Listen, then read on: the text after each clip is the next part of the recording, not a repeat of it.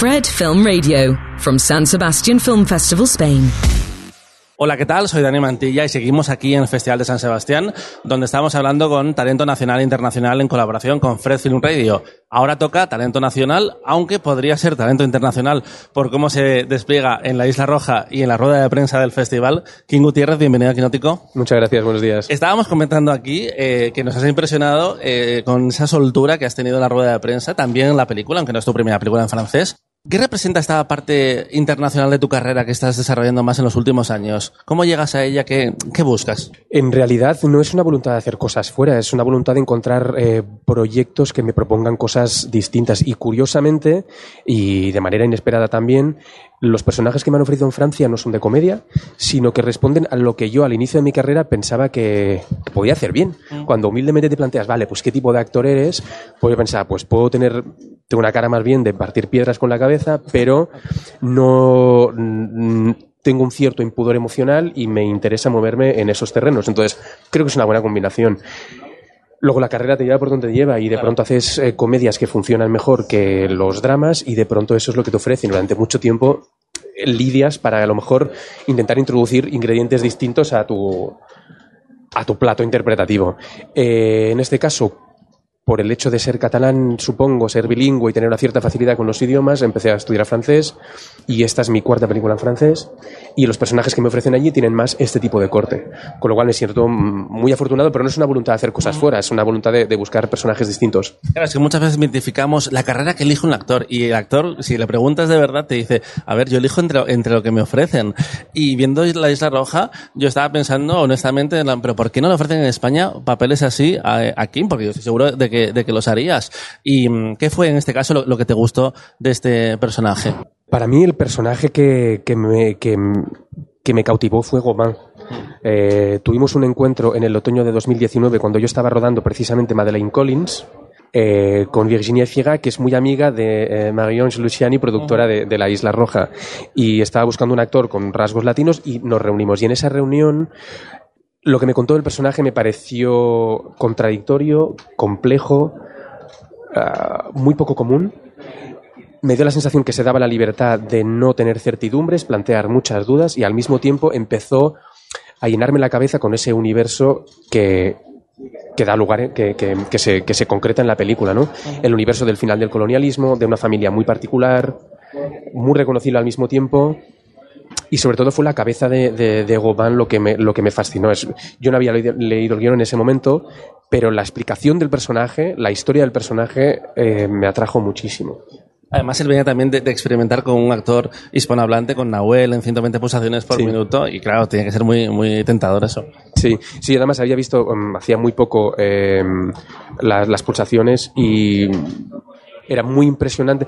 Realmente hay, hay, hay momentos en, en- la carrera que son como muy espectaculares, ¿no? Eh, rodando Madeleine Collins ese otoño vi 120 latidos. Eh, ya cuando sabía que había la posibilidad de reunirse con Roman, vi la peli, me reuní con él, la peli me voló la cabeza, me pareció increíble. También por esa mm, por esa libertad que él mismo se concede a la hora de rodar. En 120 latidos yo mm, me tiré 15 minutos sin poder definir exactamente la película de qué iba. O sea, de qué va, de esta pareja, va del SIDA. No, no, va estrictamente de esta asociación y lo que significó en la vida de ellos, ¿no? Em, esta indefinición voluntaria que permite lecturas distintas y me parece un ejercicio de libertad ah, brutal y, y estar reunido con él en ese café hablando de esto con un tío que te- con esa cabeza que te empieza a contar la historia de su familia y, de alguna forma te dice que bueno que después de un proceso largo de casting a lo mejor voy a hacer un casting para hacer a alguien que está inspirado en su padre me pareció bizarrísimo y, y un ejercicio de fortuna espectacular Seguimos aquí con Kim y él ha dado una de las detalles, uno de los detalles clave del, del proceso, del proyecto, que es, esta es la historia de Robin Campillo.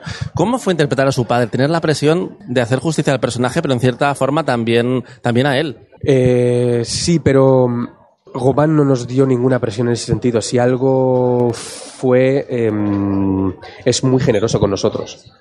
Muchas veces en un guion hay, hay información a la cual agarrarse para construir un universo. En este caso, él nos, nos, nos a- a- no, avasallar es la palabra que me sale porque hubo muchísima. Para mí nunca es una avasalle porque nunca es suficiente. Pero cuanta más información, creo siempre eh, eh, mejor. La información era tan detallada, tan compleja, eh, había tantas capas de juego. Yo, por desgracia, no no muchas veces te encuentras con ese nivel de, de- de- de profundidad, de hondura. Creo que también hay una cosa de, industria que yo también he descubierto con una cierta envidia, pero con naturalidad. La industria francesa hay mucho de todo. Hay comedias mm, buenas, comedias muy malas, y luego hay un espacio que creo que es el que nos falta a nosotros de una franja media de películas de autor sin complejos, en el cual no hay cortapisas al drama, la complejidad a aquello que el espectador a lo mejor no entiende de entrada. Hay un ejercicio intelectual eh, de construcción de historia y eso no siempre ocurre porque es muy difícil en España conseguir eh, un mercado para eso. Creo que existe, pero son años de, de educación. ¿no? Y en esta peli sentías muy bien eso. Eh, un director que se da la libertad para hacer cosas que normalmente pues mm, a uno no se le permite hacer. Además, viendo la película, tiene como cierto aire literario, no en los diálogos, pero en la, en la construcción del, del relato. Me da la sensación casi como estar viendo un, un- un libro en, en pantalla. El guion era un espectáculo. O sea, yo aprendí eh, más francés con esta película que en, en todos los años que llevaba estudiando. Y con la coach de francés que tuve, Valérie Andriot, una, una coach, una tía muy culta eh, en lo vocal, en, lo, en, lo- en el propio aparato fonador y además en el francés. Estudié gramática con ese guion y eh, sin llegar a, poder ver todo lo brillante que es, me dio la sensación de que era, un espectáculo. eh, ya en la, en la escritura, ¿no? O sea, encontrar lirismo al mismo tiempo de precisión en lo que tienen que hacer los personajes es muy complejo. También había una cosa, un, eh, yo creía que tenía que preparar este personaje no tanto para decir determinadas cosas, sino para generar un carácter porque habría muchos momentos donde estaríamos en segundo plano, eso es lo que, lo que me da sensación, ¿no? Muchas secuencias de grupo. Yo tenía que generar un universo que me permitiera, cuando tuviera que hablar, hablar, pero el resto del tiempo estar siempre con, no sé cómo decir, crear una atmósfera mental. Es lo que intento hacer siempre, pero en este caso no era tanto un curro específico de, de- de secuencias, sino era generar esa atmósfera eh, interna.